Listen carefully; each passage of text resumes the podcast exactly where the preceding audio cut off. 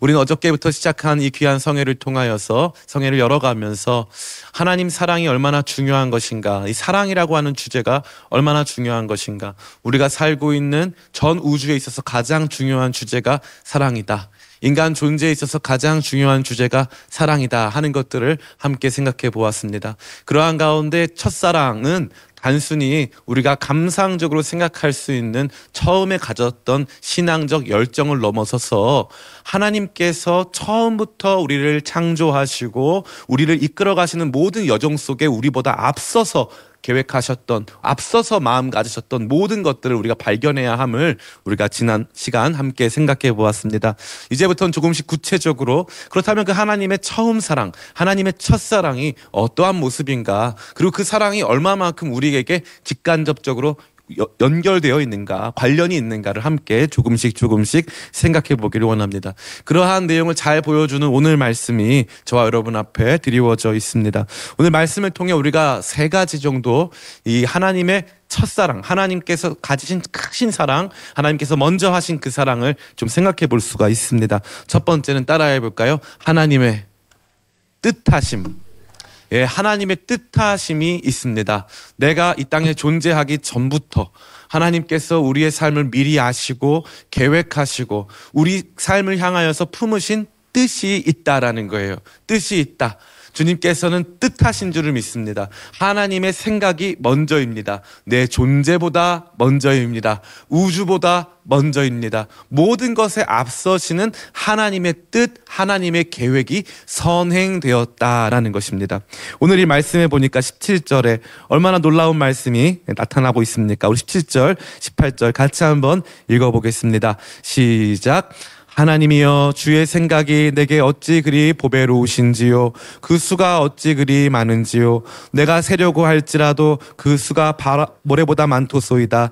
내가 깰 때에도 여전히 주와 함께 있나이다. 아멘. 오늘 이 시편의 기자는 자신을 향한 하나님의 생각을 바라보며 놀라고 있어요. 우연히 모든 것이 이루어지고 있는 세상 혹은 나의 의지나 나의 열심 타인의 의지나 타인의 열심에 의해서 이루어지는 일들 같은 줄 알았는데 가만히 보니까 아닌 거예요. 사람의 생각은 한계를 맞이하고 사람의 생각은 완전히 이루어질 수 없는데 어느 시점을 발견해 보니까 만나게 하신 하나님 하나하나 다 계획하시고 섭리하신 하나님을 바라보면서 하나님의 계획이 있었구나. 하나님 뜻이 있으셨구나. 하나님이 이래서 내 삶에 미리 모든 것들을 이런 모습으로 만들어가고 계셨구나 하는 것들을 발견하게 된다는 거죠. 하나님의 생각을 발견하게 될 때 그때 발견하는 거예요. 내 뜻, 내 생각, 타인의 뜻, 타인의 생각이 아니라 하나님의 뜻이 먼저 있는 것이구나. 그거 발견하면서 마음에 지금 이 시편 기자는 엄청난 위로를 경험하게 되는 것입니다. 저희 가정이 아는 한 지인이 있어요. 그런데 이분들이 이 티르키예 지역에서 오랫동안 아, 이 살면서 선교를 했어요. 목회자가 아닙니다. 그냥 살면서 거기에 거주하면서 직장 다니면서 아이를 네 명이나 낳고 그 땅에서 살면서 이제 선교를 했어요. 그런데 거기에서 이제 한국 사람이 별로 없기 때문에 취업이 잘 돼요. 그래서 열심히 거기서 살아가고 있는데 하루는 직장에서 잘린 거예요. 애는 네명인데 하루아침에 직장에서 잘리니까 비자가 만료가 되고 십몇 년 동안 살아왔는데 거기에서 이제 자리를 옮겨야 된다는 거예요. 한국으로 돌아오면서 이 선교사님 가정에 이 사모님이 그렇게 마음에 울면서 주님 그럼 우리 여기 왜 보내셨냐고 우리 아이들 다 여기서 커가지고 여기 터키 학교 다녔는데 주님 여기 왜 보내셨냐고 막 하나님께 한탄했대요. 그리고 나서 터키에 지진이 난 거예요. 바로 그 지역에. 그러니까 그리고 나서 물론 이 가정은 마음 아파했어요. 차라리 우리가 거기 있는 게 더 좋겠다 생각했지만 우리는 그 뒤에 있었던 하나님의 계획을 보는 거죠. 하나님의 섭리를 발견하는 거죠. 제가 지금 하는 드리는 이야기가 비단 이 선교사님만의 이야기겠습니까? 아니죠. 여러분도 다 경험하셨잖아요. 기가 막힌 하나님의 역사. 이건 하나님께서 계획하신 것 아니고서는 설명할 수 없는 수많은 일들을 우리는 통과하며 살지 않았습니까? 하나님의 뜻하심이 있다는 거죠. 하나님의 뜻하심. 그냥 아무렇게나 하나님께서 즉흥적으로 일하시는 것이 아니라 하나님께서 나를 향한 생각을 가지고 계시다는 거예요. 생각을 가지고 계시다는 거. 이게 엄청난 위로가 되고 이게 엄청난 소망이 되는 줄을 믿습니다. 이것은 단순히 우리 개인을 넘어서 우리가 사랑하는 사람들, 우리가 아끼는 공동체를 향하여서도 동일하게 적용할 수 있습니다. 특별히 자녀들 생각하면 가슴이 답답해오고 화가 치밀어 오시는 분들도 계실 수 있어요. 어떻게 하나, 어떻게 하나, 염려, 걱정, 근심이 가득 찰 수 있습니다. 그래서 이 친구를 향해서 우리가 계획을 막 세워보고 주변의 사람들을 통해 가지고 막 자문을 구해봐서 한다 할지라도 그런 것들이 잘 이루어지지 않을 때가 많이 있죠. 그런데 생각해 보면요. 우리가 많은 부분에서 위로를 얻는 포인트가 있어요. 하나님의 뜻이 있나 보다. 하나님의 뜻이 있으신가 보다. 그러면 마음의 위로가 임하는 거예요. 하나님의 크신 사랑이 우리 가운데 표현될 때 하나님의 뜻하심이 있어요. 뜻하심. 나보다 선하시고 나보다 온전하시고 나보다 완전하신 하나님의 뜻 주님께서 그 뜻을 우리를 향해서 가지고 계신 줄을 믿습니다. 이 우리 신자들에게는요 이것이 자연스럽고 익숙한 것일 수 있지만 사실 이게 이 비기독교인들에게 있어서는 때때로 이게 낯선 일이 될 수 있어요. 놀라운 일이 될 수 있는 거죠. 나랑 상관없는 줄 알았던 하나님이 가만히 보니까 나를 향한 뜻이 있다는 거죠. 나를 향한 뜻이 있다는 거예요.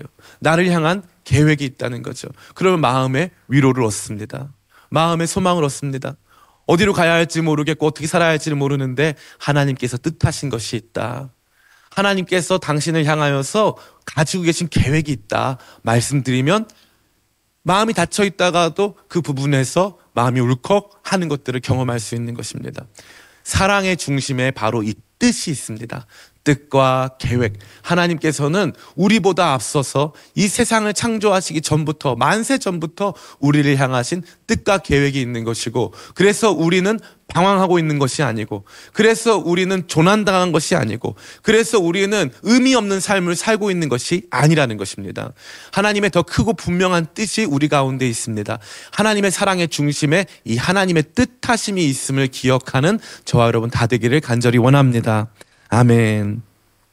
두 번째는 따라해 볼까요? 하나님의 일하심. 예, 하나님의 일하심이 있어요. 하나님의 뜻하심이 있으면 하나님의 일하심이 있다라는 것입니다. 하나님의 일하심이 있다는 거예요. 13절입니다. 우리 같이 한번 13절, 14절 같이 한번 읽어보겠습니다. 시작. 주께서 내 내장을 지으시며 나의 모태에서 나를 만드셨나이다. 내가 주께 감사하오문 나를 지으심이 심히 기묘하심이라. 주께서 하시는 일이 기이함을 내 영혼이 잘 아나이다. 아멘.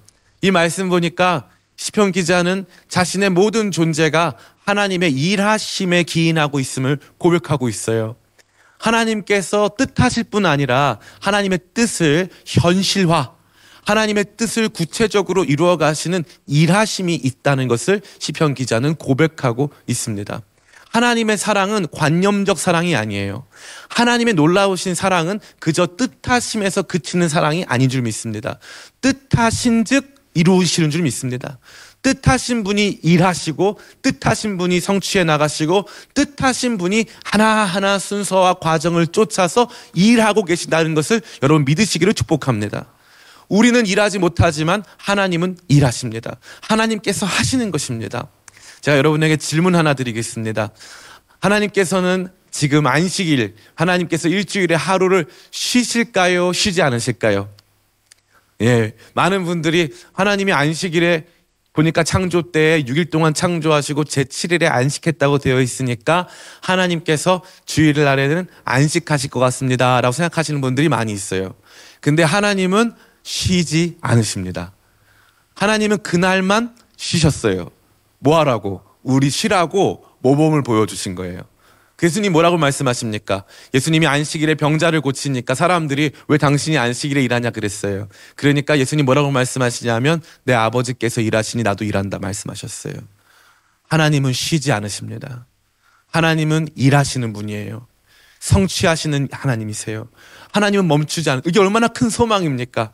얼마나 큰 소망이에요. 우리가 잠잘 때 군인들 일 다 안 하고, 우리가 잠잘 때 소방관들 다 일 안 하고, 우리가 잠잘 때 경찰관 다 아니라면 얼마나 마음이 불안하겠어요. 얼마나 마음이 우리 마음 가운데 두려움이 찾아오겠습니까?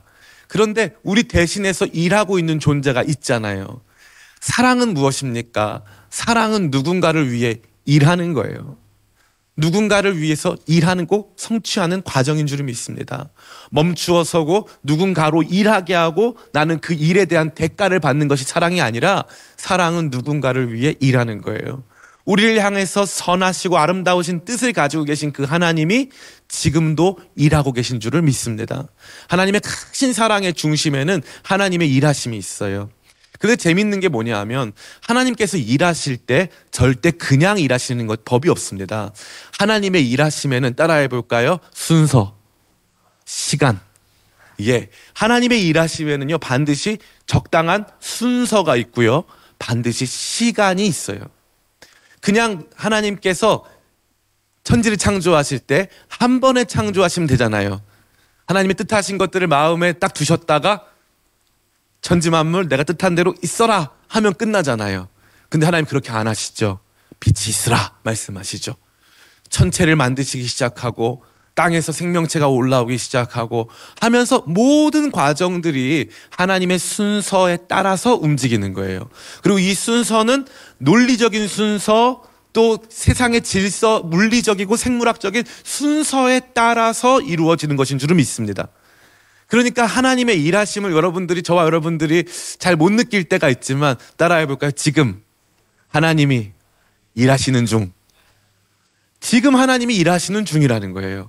하나님은 순서가 있기 때문에 그냥 한 번에 일하는 것이 아니기 때문에 우리가 교회의 역사나 또 구약 성경에 등장하는 하나님 나라 백성의 역사들 생각해 볼 때 하나님은 어떻게 하시냐면요. 아브라함을 통해서 끝나지 않으십니다. 그 뒤에는 이삭이 오죠. 그 뒤에는 야곱이 옵니다. 그 뒤에는 요셉이 와요. 요셉이 온 다음에는 이제 어떻게 됩니까? 그 다음에 모세가 와서 또 구원하죠. 모든 것이 세대와 세대에 이어서 나타나는 것입니다. 그러면 우리 시대의 모든 것들이 다 완성되고 끝날까요? 그렇지 않다는 거예요.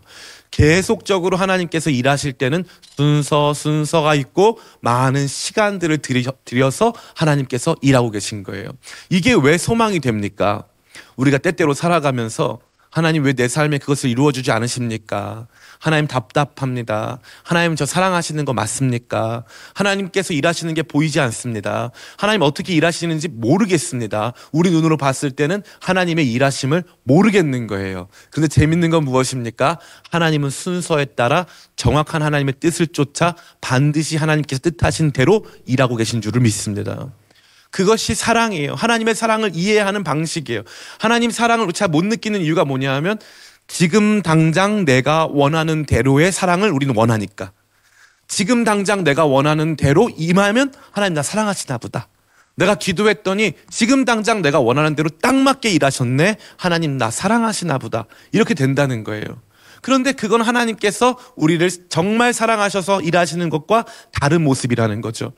우리는 조금 답답할 수 있고 우리는 조금 모든 것들을 기다리는데 지쳐 있을 수 있지만 하나님의 시간과 순서는 정확하고 하나님께서는 그 시간과 순서에 따라서 일하고 계신 줄을 믿습니다. 하나님은 일하시는 하나님이세요. 이 하나님의 일하심을 알지 못하면 우리는 하나님의 사랑을 온전히 이해할 수 없는 것입니다. 사랑하는 성도 여러분, 저는 여러분들이 이 하나님의 일하심을 분명히 믿고 바라보며 하나님의 사랑을 체험하게 되시기를 간절히 원합니다. 우리 마지막입니다. 우리 마지막은 무엇입니까? 바로 따라해 볼까요? 하나님의 이루심. 예, 하나님의 뜻하심, 하나님의 일하심, 하나님의 이루심이에요. 이것은 무엇입니까? 하나님의 뜻대로 하나님께서 하시는 여러 가지 과정을 쫓아서 하나님께서 원하시는 그 일이 반드시 이루어진다라고 하는 것입니다. 반드시 이루어진다. 하나님께서 실수가 없으시다. 반드시 이루어 주신다. 반드시 함께 하신다. 반드시 당신께서 뜻하신 것들을 당신의 시간에 맞춰서 반드시 성취하신다 라고 하는 것이 이 말씀뿐만 아니라 성경 전체가 고백하고 있는 내용입니다. 이것이 왜 중요합니까? 단순히 우리가 하나님께서 뜻하셨고 하나님께서 일하고 계신 과정으로만 언젠가 이루어지겠지라고 하는 것으로 우리 마음을 둔다면 우리의 삶과 신앙은 하나님의 온전하신 사랑을 바르게 고백할 수가 없어요. 근데 하나님께서 모든 것을 이루셨다.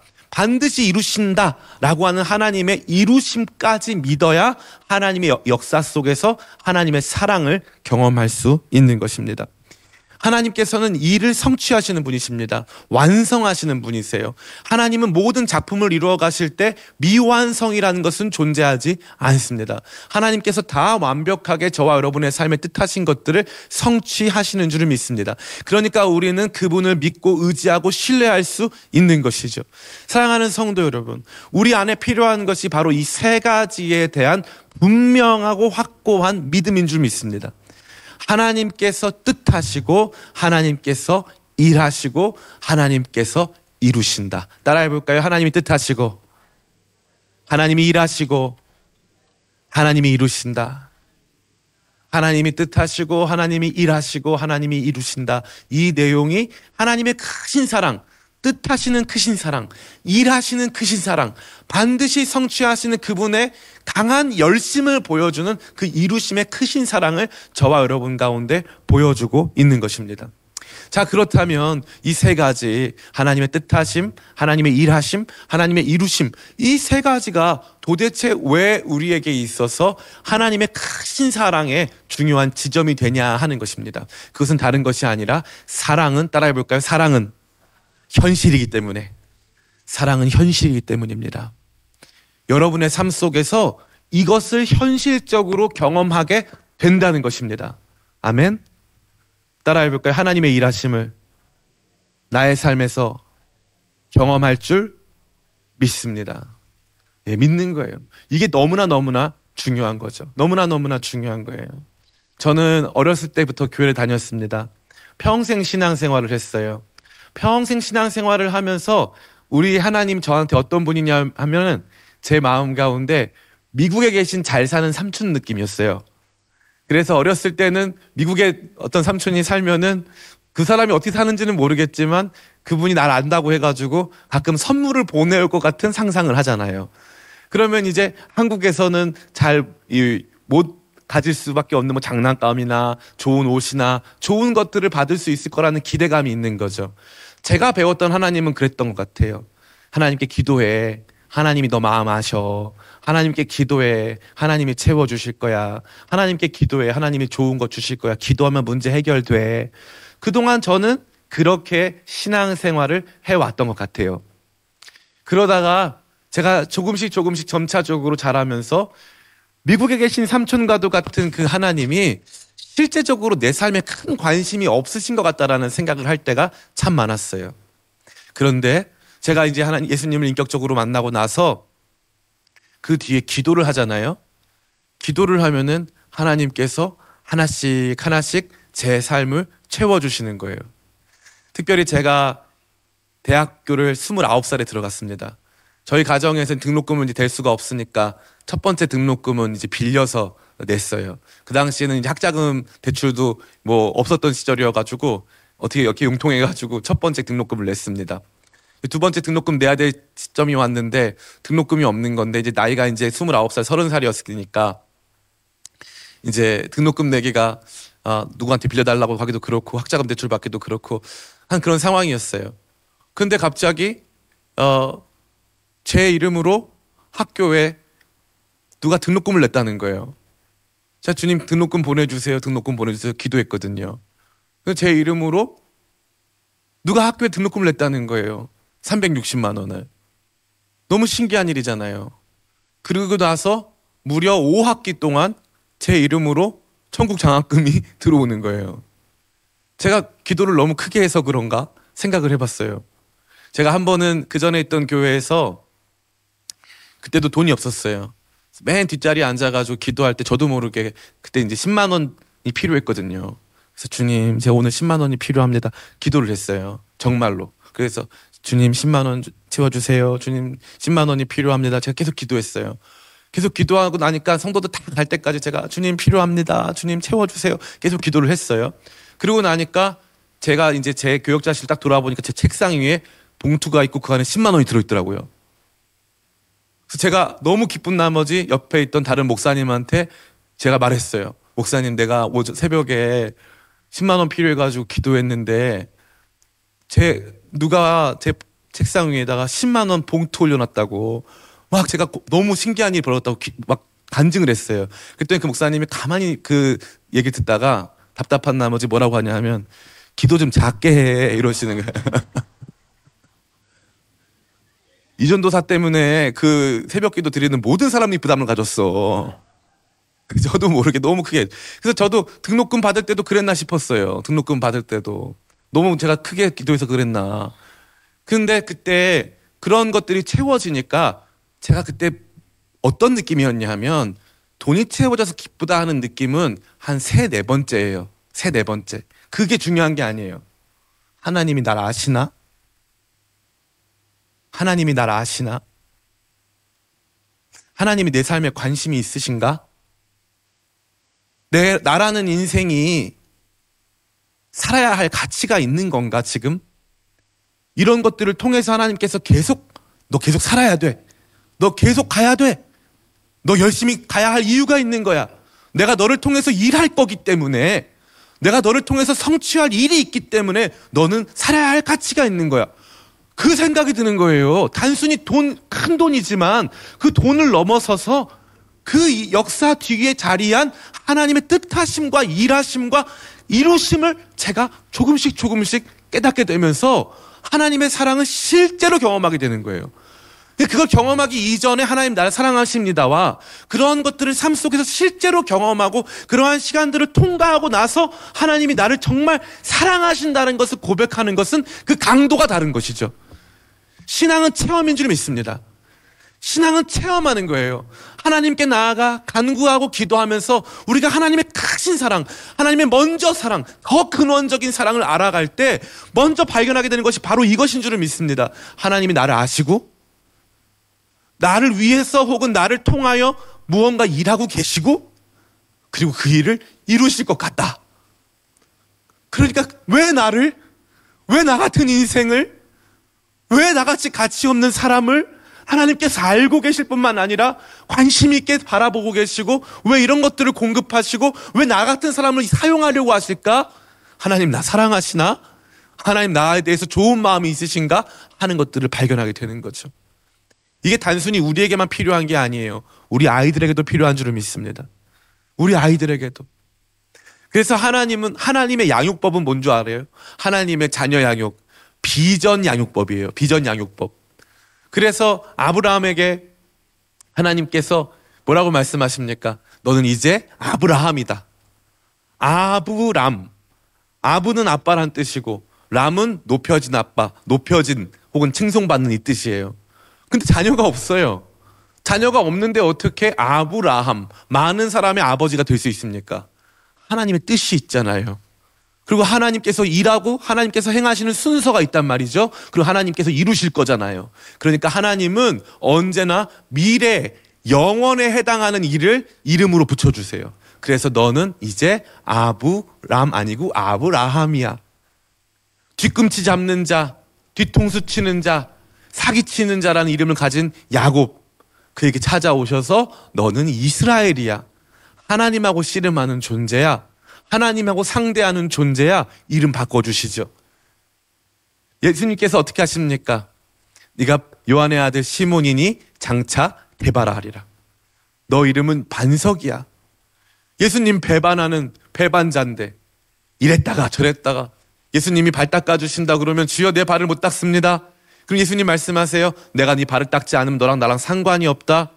그러니까 예수님께 뭐라고 말씀합니까? 베드로가 예수님께 주여 그러면 내 머리부터 발끝까지 닦아 주세요.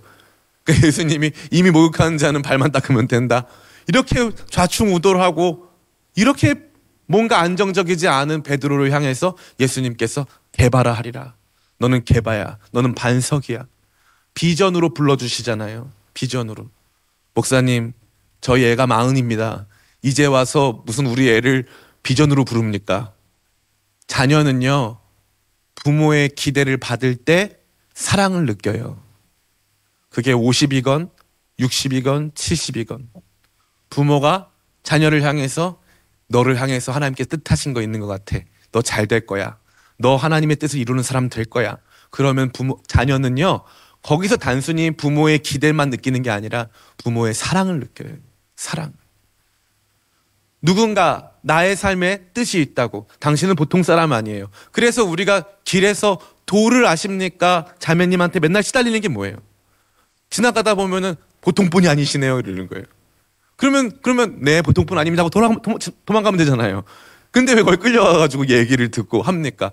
보통 분이 아니네요 하면은 그냥 가면 되는데 보통 분이 아니네요 하면 사람들, 모든 사람의 마음 안에 저는 그럼 어떤 인생인데요? 저는 왜 보통 사람이 아닌데요? 저는 왜 뭐가 특별한데요? 이 마음이 있는 거예요. 사람은 모두 특별한 존재이길 원합니다.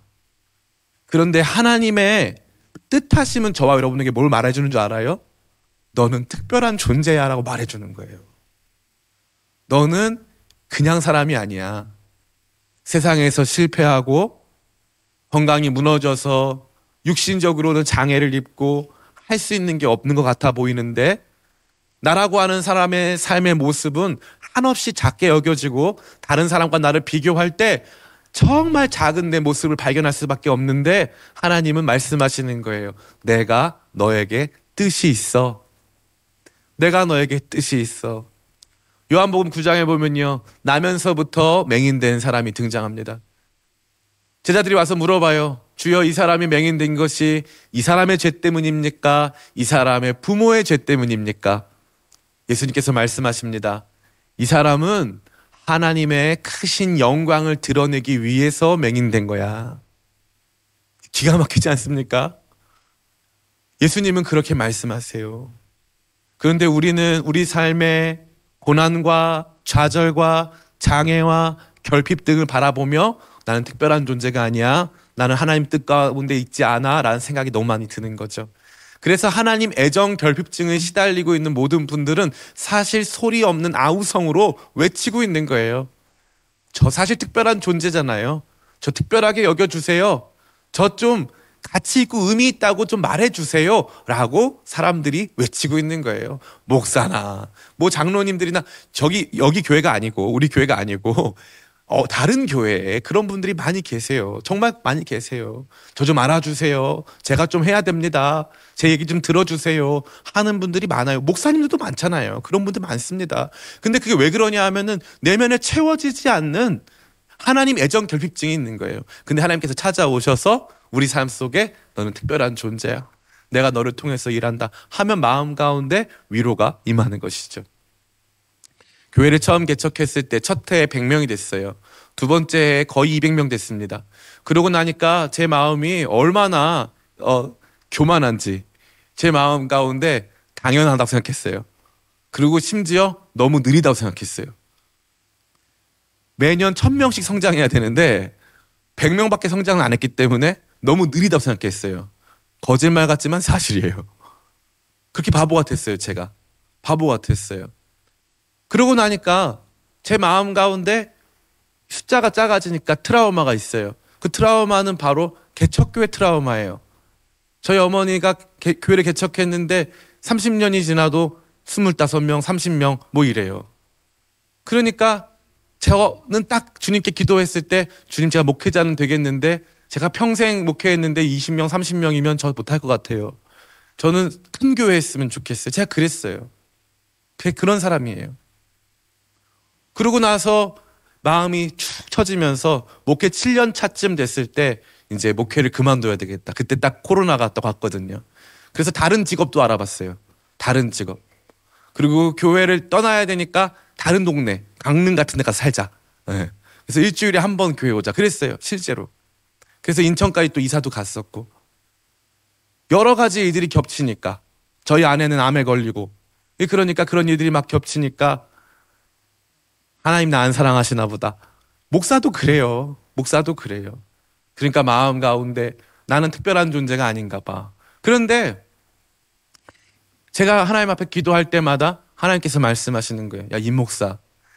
내가 너가 기도할 때마다 들어주지 않은 기도 대보라는 거예요. 그래서 그걸 대보고 싶어서 하나님이 안 들어주신 기도를 대보고 싶어서 제가 이제 쥐어 짜는 거예요. 하나님 이 기도는 안 들어주지 않았습니냐. 하나님께서 이 기도는 안 들어주시지 않으셨습니까? 근데 가만히 생각해 보면 제가 기도한 그대로는 아니지만 하나님께서 안 들어주셔서 더 좋았던 것도 많고 하나님께서 들어주신 기도도 엄청나게 많더라고요. 그때 제가 발견한 거예요. 아, 내 안에 하나님의 뜻하심과 일하심과 이루심이 축적되는 것만큼 하나님 사랑에 대한 것이 내 안에 축적되는구나. 그래서 마치 사랑받으면 사랑, 엄마, 부모 사랑 축적 받으면 살아온 자녀처럼 하나님 사랑 축적 받아온 자녀니까 마음이 든든한 거예요. 그리고 나니까 그 다음에 제 마음에 위로가 찾아오고 소망이 찾아온 거예요. 예전에는 오늘 몇 명 왔는지 이번 주 몇 명 왔는지 막 우리 부목사님들하고 교역자 회의를 많이 했어요. 어떻게 해야 더 많이 오냐. 근데 최근에도 저희 이 교역자 회의 마지막으로 작년에 이제 하면서 우리가 교역자 회의를 안 한 지가 꽤 됐네요. 이랬어요. 특별한 사안이 있어서 그 사안을 처리할 때 같이 업무를 분담은 하지만 예전엔 머리를 맞대고 어떻게 하면 성도들이 더 많이 모일까 막 이랬거든요. 근데 제 마음에 지나와 보니까 여기에 우리 같이 모여 있는 우리 기쁨의 교회 동암교회 하나님께서 뜻하신 교회인 줄 믿습니다. 하나님이 일하시는 교회인 줄 믿습니다. 하나님께서 이루실 교회인 줄 믿습니다.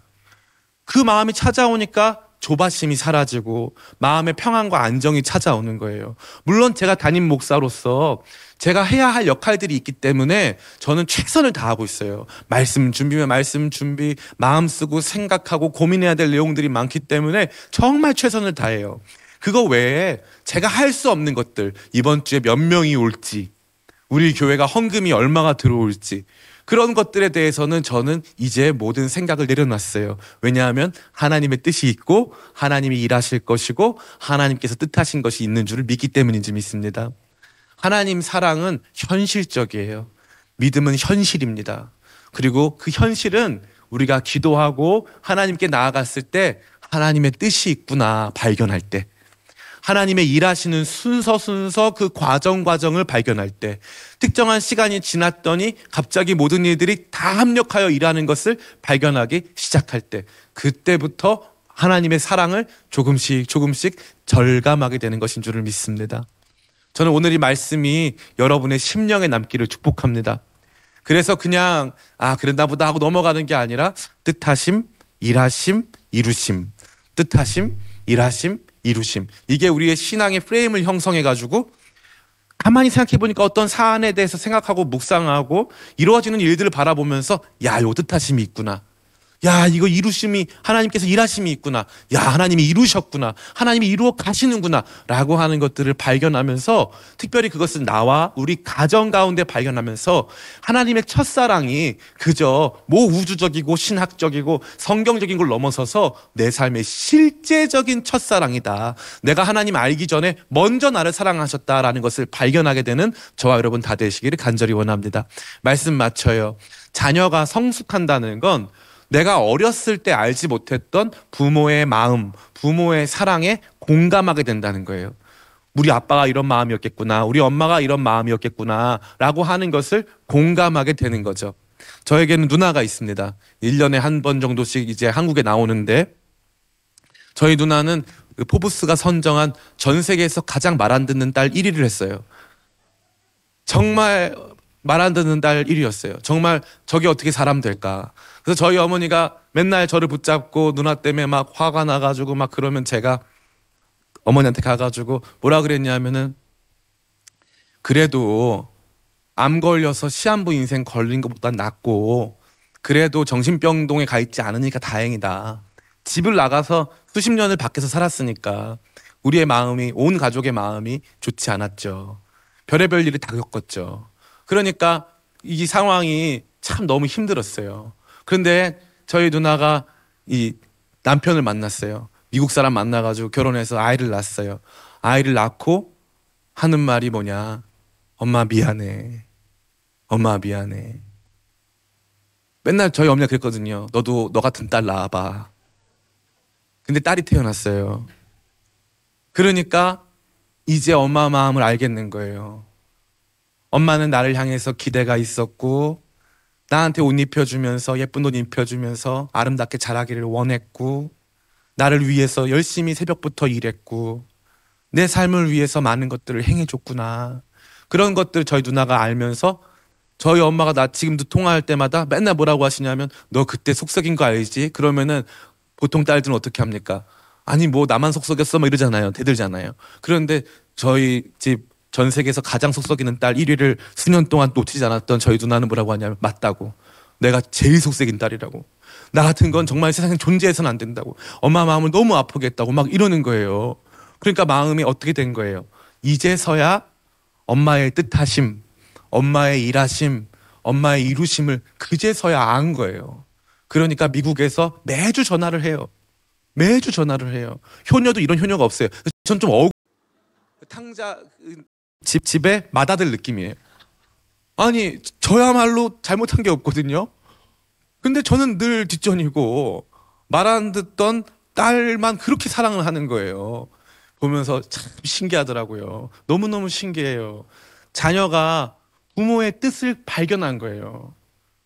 나는 몰랐어요. 그래서 왜냐면 저희 가정이 너무 힘들었으니까 저희 누나는 아마 왜 엄마 나만 안 사랑해? 둘째잖아요. 또 둘째. 둘째들이 마음이 아픈 게 많거든요. 그렇게 막내만 좋아한다고 그러고 막 생각하니까 둘째다 보니까 우리 엄마 나 안 사랑해. 나한테 관심도 없어. 그러다가 탈선한 거예요. 근데 나중에 알고 보니까 안 사랑해 뭘안 사랑해. 내가 알지 못했던 그 시간부터 지금까지 단 한 번도 너에 대한 생각을 멈춘 적이 없고 내가 열심히 눈물 흘리면서 피땀 흘리면서 일하는 모든 과정이 다 너를 위한 거였고 난 다 너를 위해서 이 모든 것들을 해왔던 거야. 백날 말해도 모르다가 나중에 딱 알게 되니까 엄마의 뜻하심, 엄마의 일하심, 엄마의 이루심을 발견하면서 가슴 깊이 터져 나오는 미안해. 엄마 미안해. 엄마 사랑해요. 이게 나오더라고요. 철이 들었죠.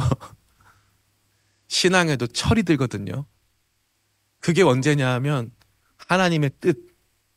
야, 너 내가 너너 혼자 밥 먹고 잘 살, 잘 먹고 잘 살라고 너 그렇게 내가 그동안 모든 연단 속에서 함께 했고 그런 줄 알았느냐? 나 너한테 뜻이 있다. 하나님 멀리 떠나서 하나님 나한테 관심도 없으신 것 같아 보이는데 알고 봤더니 하나님 날 얼마나 소중히 여기시고 가치 있게 여기셨는지.